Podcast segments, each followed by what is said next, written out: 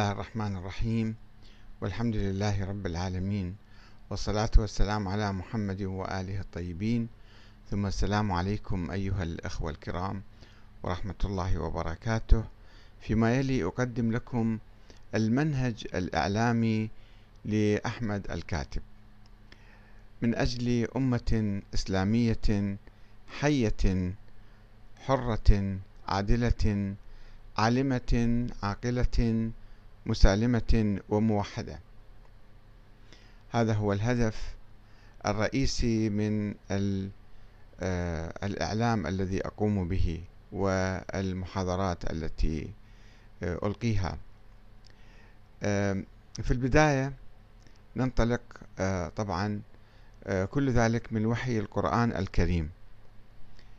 أقدم هذا المنهج من وحي القرآن الكريم. أولا خلافة الإنسان في الأرض. بسم الله الرحمن الرحيم. وإذ قال ربك للملائكة إني جاعل في الأرض خليفة. قالوا أتجعل فيها من يفسد فيها ويسفك الدماء؟ ونحن نسبح بحمدك ونقدس لك. قال إني أعلم ما لا تعلمون. البقرة 30 ثم جعلناكم خلائف في الأرض. من بعدهم لننظر كيف تعملون. يونس 14 أما يجيب المضطر إذا دعاه ويكشف السوء ويجعلكم خلفاء الأرض. أإله مع الله قليلا ما تذكرون. إذ جعلكم خلفاء من بعد قوم نوح الأعراف 69 ولقد كرمنا بني آدم وحملناهم في البر والبحر ورزقناهم من الطيبات. وفضلناهم على كثير ممن خلقنا تفضيلا. الإسراء سبعين. إنا عرضنا الأمانة على السماوات والأرض والجبال فأبين أن يحملنها وأشفقن منها. وحملها الإنسان إنه كان ظلوما جهولا. الأحزاب 72 في هذه الآيات التي تأولناها عليكم تحدث الله سبحانه وتعالى في كتابه الكريم عن خلافة الإنسان في الأرض وعن الأمانة التي حملها لهذا الإنسان وحملها هذا الإنسان بعد أن أشفقنا منها السماوات والأرض والجبال. هذه الأمانة من هنا ننطلق أن الإنسان آه، يقوم بخلافة الله في الأرض وهو يتحمل هذه الأمانة. فكيف يؤديها وما هي هذه الأمانة؟ اثنين عبادة الله تساوي الحرية. الله سبحانه وتعالى جعل الإنسان خليفة في الأرض ولكنه أعطاه الحرية. وهدينا بسم الله الرحمن الرحيم. وهديناه النجدين البلد آية عشرة. وآية أخرى إنا هديناه السبيل إما شاكرا وإما كفورا الإنسان ثلاثة.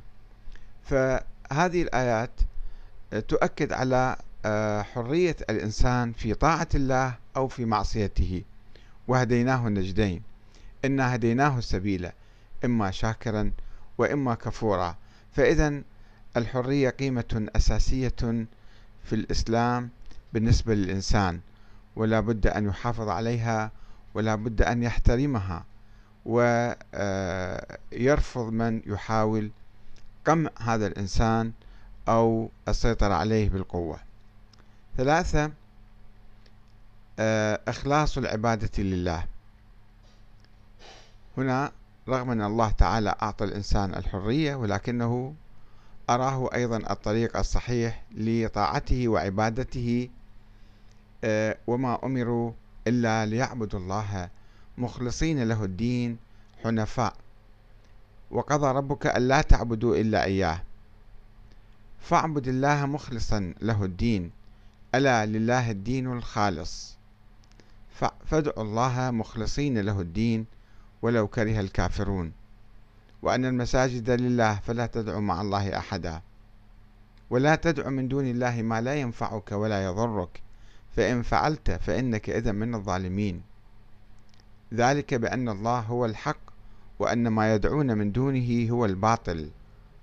ولقد أوحي إليك وإلى الذين من قبلك لئن أشركت ليحبطن عملك ولتكونن من الخاسرين. بل الله فاعبد وكن من الشاكرين. ولا يأمركم أن تتخذوا الملائكة والنبيين أربابا أيأمركم بالكفر بعد إذ أنتم مسلمون؟ أولئك الذين يدعون يبتغون إلى ربهم الوسيلة. أيهم أقرب؟ ويرجون رحمته ويخافون عذابه.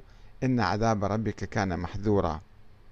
فإذا ركبوا في الفلك دعوا الله مخلصين له الدين فلما نجاهم إلى البر إذا هم يشركون.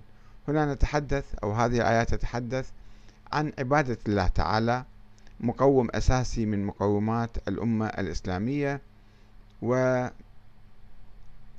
آه، الشرك والمشركين. فإذا ركبوا في الفلك دعوا الله مخلصين له الدين فلما نجاهم إلى البر إذا هم يشركون. ومن ذلك أيضا آه، يعني الله سبحانه وتعالى ينهانا عن آه، ليس فقط الاعتقاد بوجود آلهة وإنما الشرك بالله في الطاعة في طاعة الظالمين والطغاة والمستبدين وطاعة الهوى وحب الدنيا عبادة الهوى وعبادة الدنيا.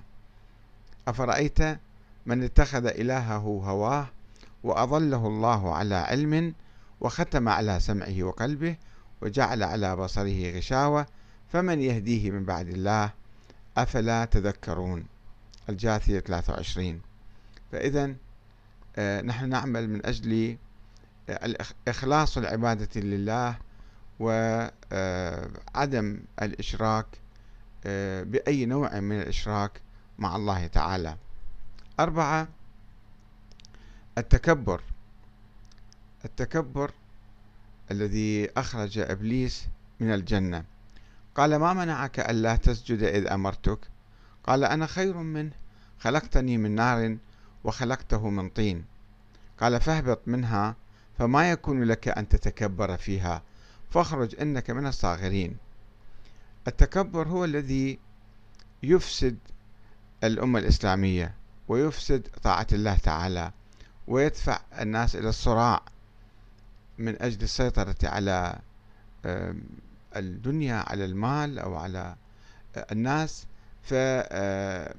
فيفسد العبادة.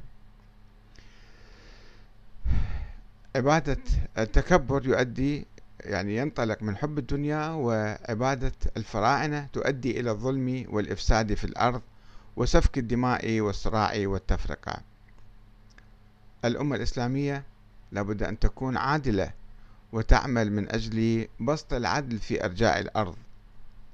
هذه النقطة الخامسة الظلم والاستعباد. إن فرعون علا في الأرض وجعل أهلها شيعا يستضعف طائفة منهم يذبح أبناءهم ويستحيي نساءهم إنه كان من المفسدين. القصص آية أربعة. وتلك نعمة تمنها علي أن عبدت بني إسرائيل. فرعون كان مستعبد بني إسرائيل ويمنه عليهم أنهم جعلهم عبيد عنده. فبدل الذين ظلموا قولا غير الذي قيل لهم فأنزلنا على الذين ظلموا رجزا من السماء بما كانوا يفسقون. هناك آيات كثيرة بالقرآن تتحدث عن الظلم وتنهى عنه وتأمر بالعدل. حوالي 300 آية في الحقيقة في القرآن آه، يعني تنهى عن الظلم وتأمر بالعدل والقسط في مختلف المجالات آه، الحياتية. ومن أظلم أنا أنتقي بعض الآيات ومن أظلم ممن منع مساجد الله أن يذكر فيها اسمه وسعى في خرابها. أولئك ما كان لهم أن يدخلوها إلا خائفين.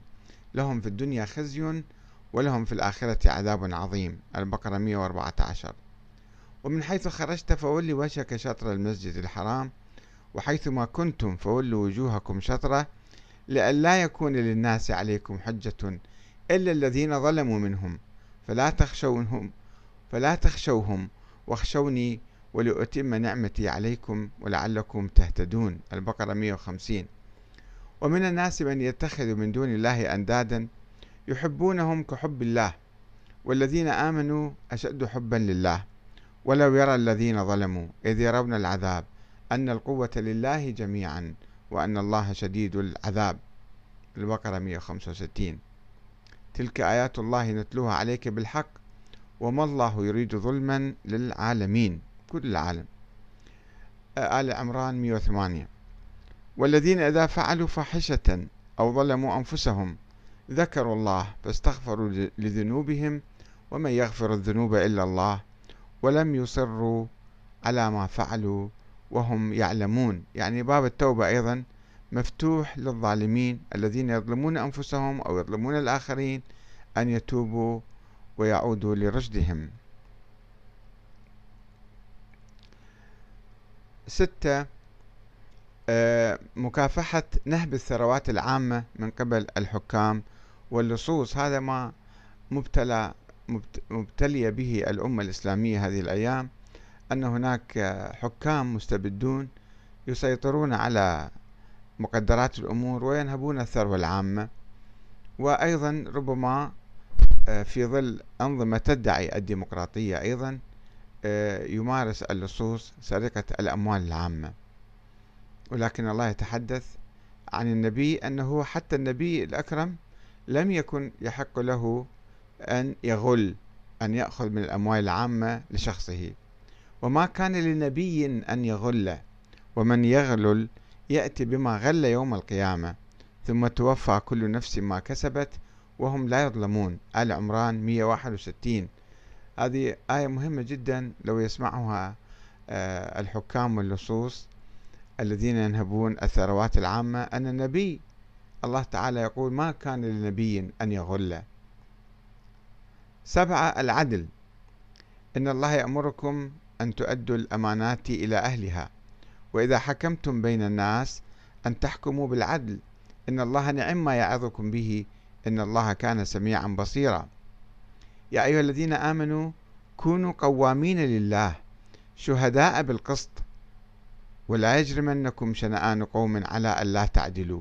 اعدلوا هو أقرب للتقوى. واتقوا الله إن الله خبير بما تعملون. ولا تقربوا مال اليتيم إلا بالتي هي أحسن حتى يبلغ أشده.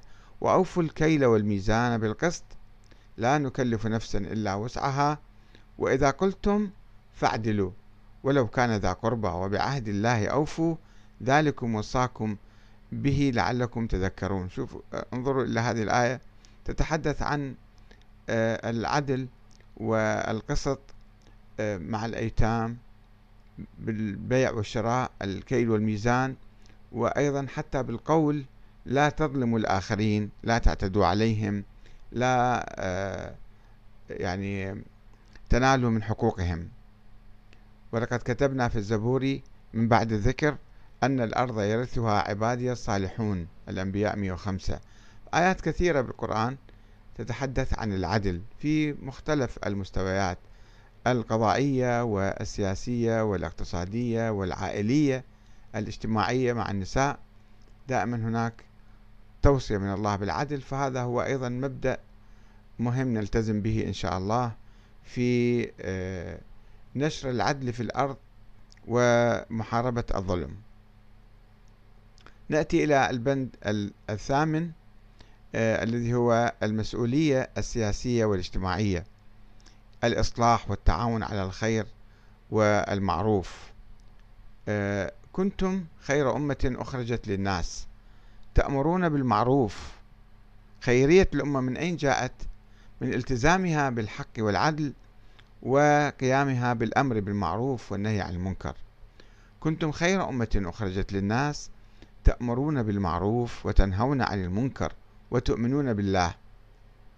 آية أخرى ولتكن منكم أمة ولتكن منكم أمة.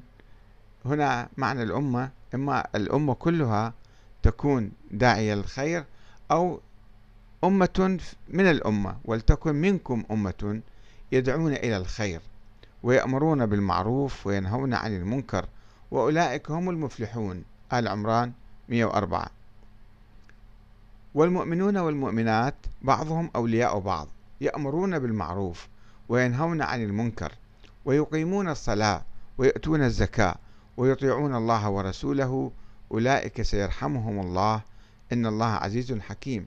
نستفيد من هذه الآيات جواز القيام بالتجمع سواء في جمعيات أو أحزاب آه، أو منظمات أو جماعات بهد ليس بهدف النهب والسرقة والسيطرة على الناس وإنما بسبب ال...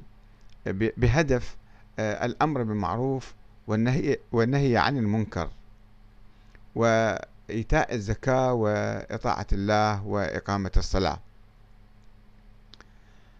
المنهج التاسع البند التاسع الوحدة الوحدة مقدسة في الإسلام. وأيضا الوحدة مع مرجع مرجعية الله والرسول. يا أيها الذين آمنوا أطيعوا الله وأطيعوا الرسول وأولي الأمر منكم. فإن تنازعتم في شيء فردوه إلى الله والرسول. إن كنتم تؤمنون بالله واليوم الآخر ذلك خير وأحسن تأويلا. النساء 59 واعتصموا بحبل الله جميعا ولا تفرقوا. واذكروا نعمة الله عليكم إذ كنتم أعداء فألف بين قلوبكم فأصبحتم بنعمته إخوانا وكنتم على شفا حفرة من النار فأنقذكم منها. كذلك يبين الله لكم آياته لعلكم تهتدون. إذا الله يأمرنا بالاعتصام بحبل الله جميعا وعدم التفرق. وفي آيات عديدة طبعا الله يتحدث عن هذا الموضوع. إن هذه أمتكم أمة واحدة وأنا ربكم فاعبدون. الأنبياء 92 وإن هذه أمتكم أمة واحدة وأنا ربكم فاتقون. المؤمنون 51 وينهى عن التفرقة طبعا. إن الذين فرقوا دينهم وكانوا شيعا لست منهم في شيء. إنما أمرهم إلى الله ثم ينبئهم بما كانوا يفعلون. الأنعام 159 وأيضا يتحدث آه، في آية أخرى منيبين إليه واتقوه وأقيموا الصلاة ولا تكونوا من المشركين من الذين فرقوا دينهم وكانوا شيعا كل حزب بما لديهم فرحون. الروم من 31 إلى 32 فهناك آيات عديدة آه، تأمر بالوحدة وإن شاء الله نهتدي ونهدف إلى تعزيز الوحدة الإسلامية بين جميع المسلمين. المبدأ العاشر الوقوف مع الحق والإصلاح بين الناس. عندما يحدث خلاف بين شخصين أو حزبين أو قبيلتين أو قوميتين أو بلدين فعلينا الوقوف مع الحق ومحاولة الإصلاح بين الناس. وإن طائفتان من المؤمنين اقتتلوا فأصلحوا بينهما فإن بغت إحداهما على الأخرى فقاتلوا التي تبغي حتى تفيء إلى أمر الله. اتخاذ موقف عملي يعني. فإن فاءت فأصلحوا بينهما بالعدل وأقسطوا إن الله يحب المقسطين. آية عظيمة جدا حقيقة. ونحن غافلون عنها.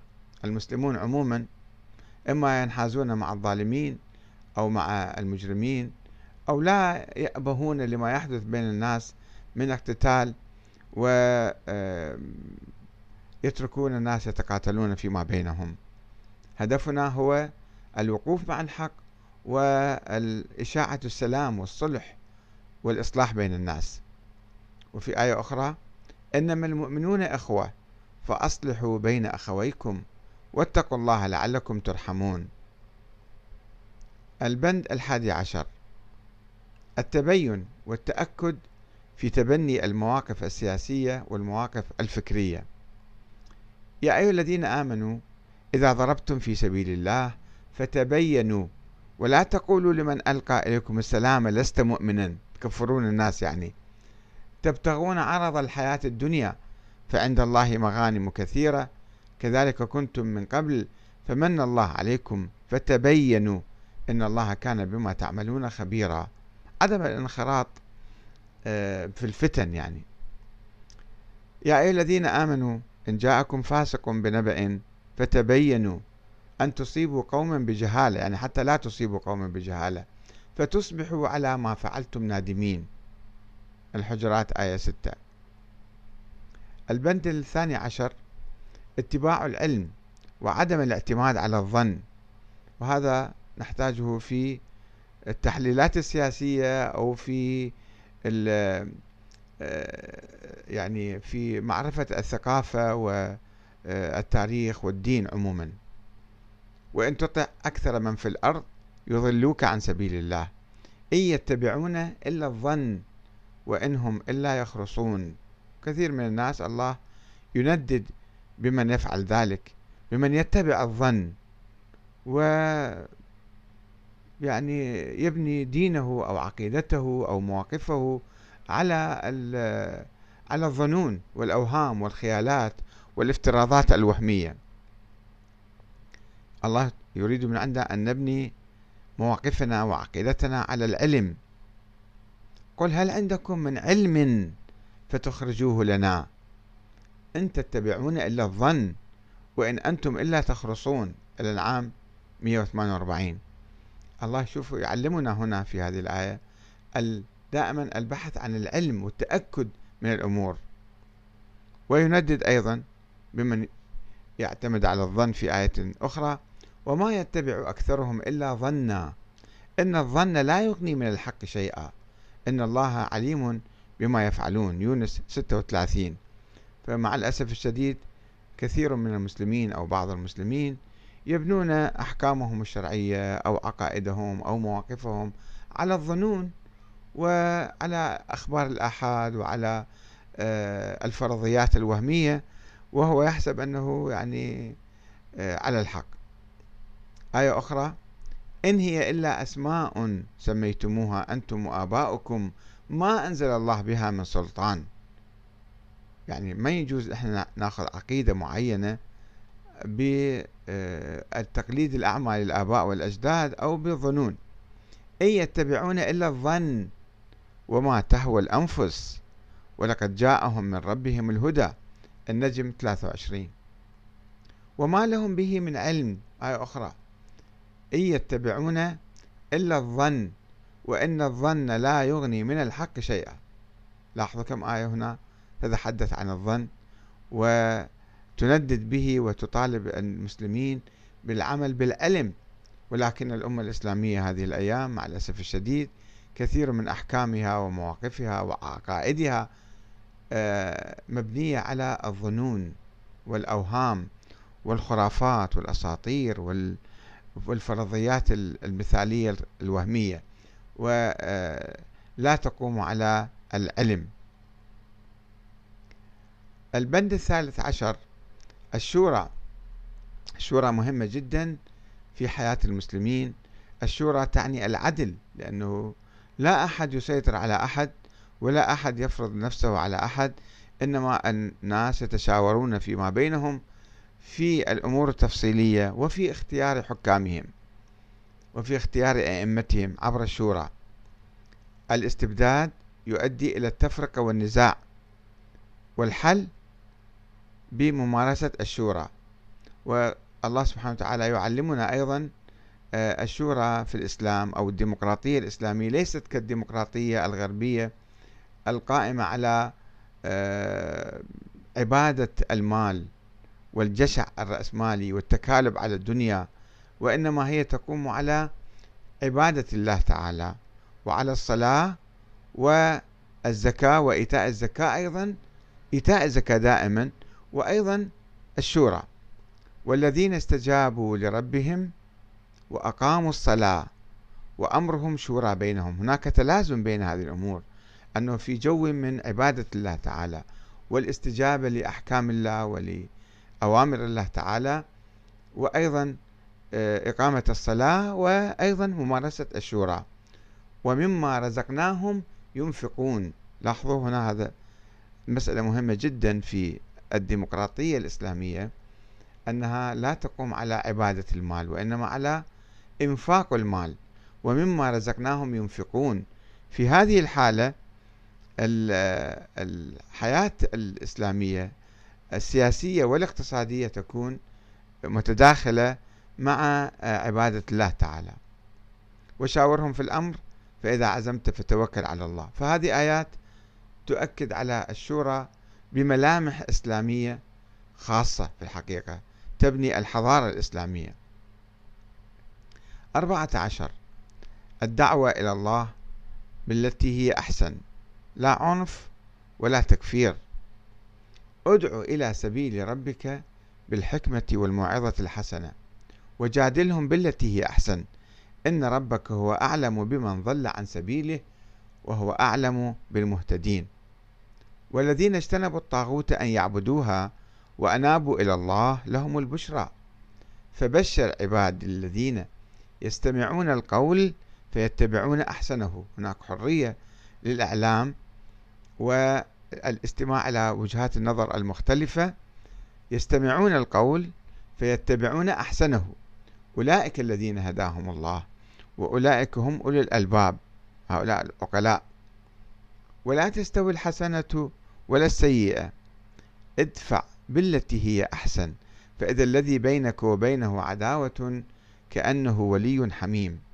يعني عندما يحدث اعتداء داخلي بيناتنا ويقوم بعض الناس بمثلا الإساءة إلى آه، البعض الآخر لابد أن آه، أولا لا تستوي الحسنة ولا السيئة وإذا حصل حصل سوء من أي طرف لابد أن ندفع هذا السوء بالتي هي أحسن. ادفع بالتي هي أحسن. فإذا مو بسرعة نقوم برد فعل عنيف ونكيل كيل كيلين أو صاع صاعين فإذا الذي بينك وبينه عداوة كأنه ولي حميم. هنا حصل آه، السلام والصلح والمحبة عادت إلى المسلمين. خمسة عشر. الانفتاح العقلي وممارسة التفكير. هذه من ملامح الأمة الإسلامية التي يؤكد عليها الله تعالى. يقول تبارك وتعالى الذين يذكرون الله قياما وقعودا وعلى جنوبهم ويتفكرون في خلق السماوات والأرض. ربنا ما خلقت هذا باطلا سبحانك فقنا عذاب النار. ويقول فاسألوا أهل الذكر إن كنتم لا تعلمون بالبينات والزبر وأنزلنا إليك الذكر لتبين للناس ما أنزل إليهم ولعلهم يتفكرون. وسخر لكم ما في السماوات وما في الأرض جميعا. منه إن في ذلك لآيات لقوم يتفكرون.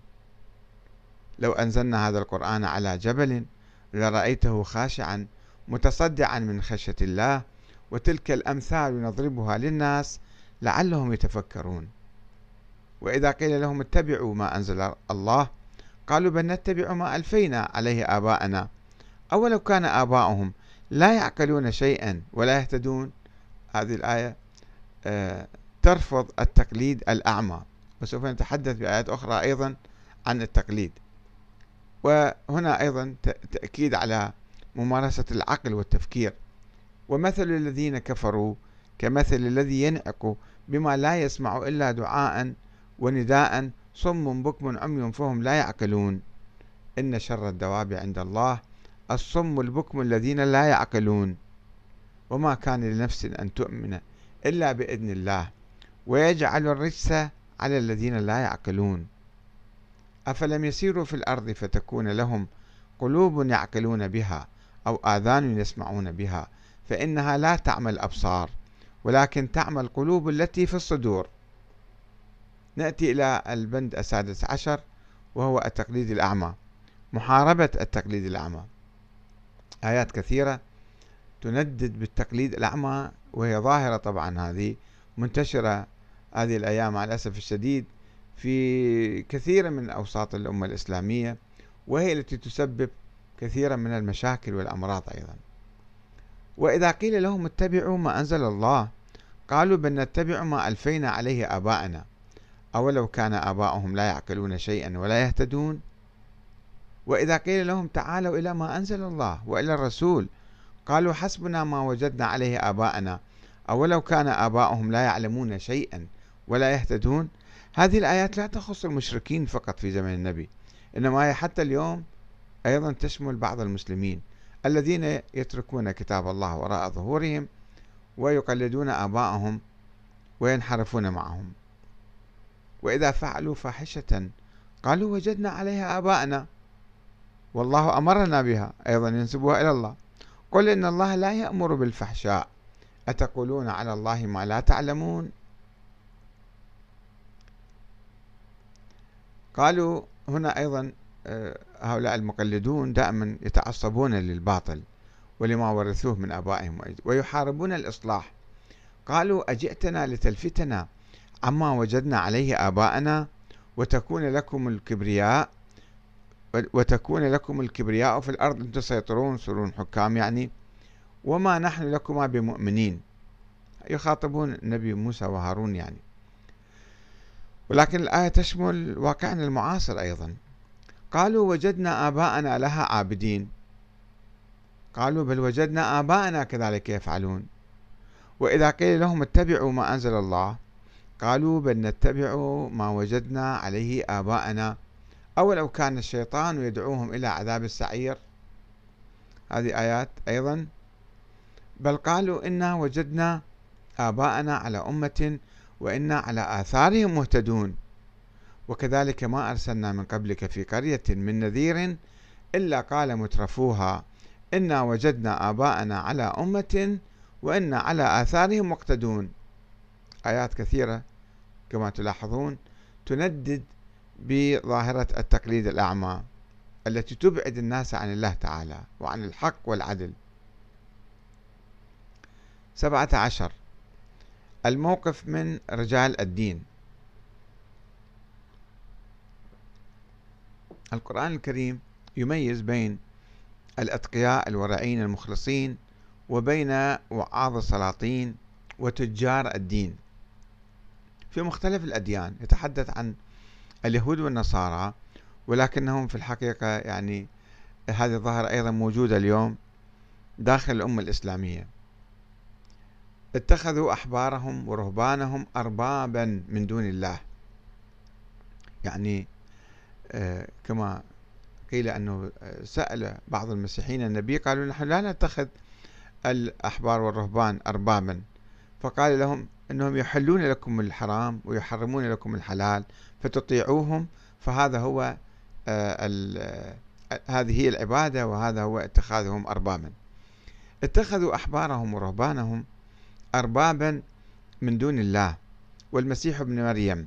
وما أمروا إلا ليعبدوا إلها واحدا لا إله إلا هو سبحانه عما يشركون. يا أيها الذين آمنوا إن كثيرا من الأحبار والرهبان ليأكلون أموال الناس بالباطل ويصدون عن سبيل الله والذين يكنزون الذهب والفضة ولا ينفقونها في سبيل الله فبشرهم بعذاب أليم. الحقيقة هذه ظاهرة أيضا موجودة. بعض الناس يأخذون بعض العلماء والمشايخ مثلا يأخذون الأموال من الناس بخرافات وأساطير وقصص مفتعلة وموضوعة بالباطل ويصدون عن سبيل الله. يصدون عن الحق والدين الصحيح لأنهم عايشين على هذه الخرافات ويخدعون الناس بها حتى يأكلوا أموال الناس. يا أيها الذين آمنوا إن كثيرا من الأحبار والرهبان لا يأكلون أمو... الله سبحانه وتعالى لا يقول كل يقول كثيرا. إن كثيرا من الأحبار والرهبان لا يأكلون أموال الناس بالباطل ويصدون عن سبيل الله. والذين يكنزون الذهب والفضة ولا ينفقونها في سبيل الله فبشرهم بعذاب أليم حتى لو كانوا من العلماء. ولكن شوفوا أيضا الله يميز. يقول ورهبانية ابتدعوها ما كتبناها عليهم إلا ابتغاء رضوان الله فما رعوها حق رعايتها فآتينا الذين آمنوا منهم أجرهم وكثير منهم فاسقون. الرهبان والعلماء ورجال الدين الذين يدعون أنهم رجال دين هؤلاء آه، بعضهم فعلا مخلص ومتقي ويراعون آه، يعني آه، حق الأحكام. والذين آمنوا فآتينا الذين آمنوا منهم أجرهم وكثير منهم فاسقون. تجار دين يعني. إنما يخشى الله من عباده العلماء. إن الله عزيز غفور. 18 نأتي إلى العلماء المنافقون أيضا الذين يقومون بتأويل القرآن بصورة تعسفية وكما أولوا آه، آيات الله السابقة وكتبه السابقة. هو الذي أنزل عليك الكتاب منه آيات محكمات هن أم الكتاب وأخرى متشابهات. فأما الذين في قلوبهم زيغ فيتبعون ما تشابه منه ابتغاء الفتنة وابتغاء تأويله وما يعلم تأويله إلا الله. والراسخون في العلم يقولون آمنا به كل من عند ربنا وما يذكر إلا أولو الألباب. تحريف الكتاب وكتم العلم. أفتطمعون أن يؤمنوا لكم وقد كان فريق منهم يسمعون كلام الله ثم يحرفونه من بعد ما عقلوه وهم يعلمون. هذه ظاهرة كانت موجودة في الأديان السابقة وهي أيضا موجودة اليوم في من يدعي العلم والاختصاص بالدين. من الذين هادوا يحرفون الكلمة عن مواضعه ويقولون سمعنا وعصينا واسمع غير مسمع وراعنا لين بألسنتهم. وطعنا في الدين. ولو أنهم قالوا سمعنا وأطعنا واسمع وانظرنا لكان خيرا لهم وأقوم ولكن لعنهم الله بكفرهم فلا يؤمنون إلا قليلا. فبما نقضهم ميثاقهم لعناهم وجعلنا قلوبهم قاسية يحرفون الكلمة عن مواضعه. هذه مشكلة حقيقة مشكلة الآن قائمة بالأمة الإسلامية أن بعض الناس بعض أدعياء العلم والدين يتلاعبون بالقرآن يتلاعبون بأحكام الدين ونسوا حظا مما ذكروا به ولا تزال تطلع على خائنة منهم إلا قليلا إلا قليلا منهم. فاعف عنهم واصفح إن الله يحب المحسنين. يا أيها الذين يا أيها الرسول يا أيها الرسول لا يحزنك الذين يسارعون في الكفر من الذين قالوا آمنا بأفواههم ولم تؤمن قلوبهم ومن الذين هادوا سماعون للكذب سماعون لقوم آخرين لم يأتوك يحرفون الكلمة من بعد مواضعه يقولون إن أوتيتم هذا فخذوه وإن لم تؤتوه فاحذروا ومن يرد الله فتنته فلن تملك له من الله شيئا. أولئك الذين لم يرد الله أن يطهر قلوبهم لهم في الدنيا خزي ولهم في الآخرة عذاب عظيم. التسعة عشر المعاصرة والاهتمام بالقضايا الحية وعدم الغوص في التاريخ السحيق. تلك أمة قد خلت لها ما كسبت ولكم ما كسبتم ولا تسألون عما كانوا يعملون. البقرة 134 تلك أمة مرة ثانية الله سبحانه وتعالى يؤكد على هذه الآية وعلى هذه الفكرة. يقول تلك أمة قد خلت لها ما كسبت ولكم ما كسبتم ولا تسألون عما كانوا يعملون. البقرة 141 الآية تتكرر مرتين. لماذا؟ لأن الله يريد أن يؤكد على هذه النقطة. آه، البند العشرون هو التسامح. نحن بحاجة إلى إشاعة هذه الثقافة والتسامح بين المسلمين. ثقافة التسامح. ادفع بالتي هي أحسن السيئة. ادفع بالتي هي أحسن السيئة. نحن أعلم بما يصفون. ولا تستوي الحسنة ولا السيئة. ادفع بالتي هي أحسن. فإذا الذي بينك وبينه عداوة كأنه ولي حميم. ومرت علينا هذه الآية من قبل. 21 العفو ثقافة العفو. إن تبدوا خيرا أو تخفوه أو تعفو عن سوء فإن الله كان عفوا قديرا. يا أيها الذين آمنوا إن من أزواجكم وأولادكم عدوا لكم فاحذروهم وإن تعفوا وتصفحوا وتغفروا فإن الله غفور رحيم. إشاعة ثقافة السلام. هو الله الذي لا إله إلا هو الملك القدوس السلام المؤمن المهيمن العزيز الجبار المتكبر. سبحان الله عما يشركون. والله يدعو إلى دار السلام ويهدي من يشاء إلى صراط مستقيم. يهدي به الله من اتبع رضوانه سبل السلام ويخرجهم من الظلمات إلى النور بإذنه ويهديهم إلى صراط مستقيم. لهم دار السلام عند ربهم وهو وليهم بما كانوا يعملون.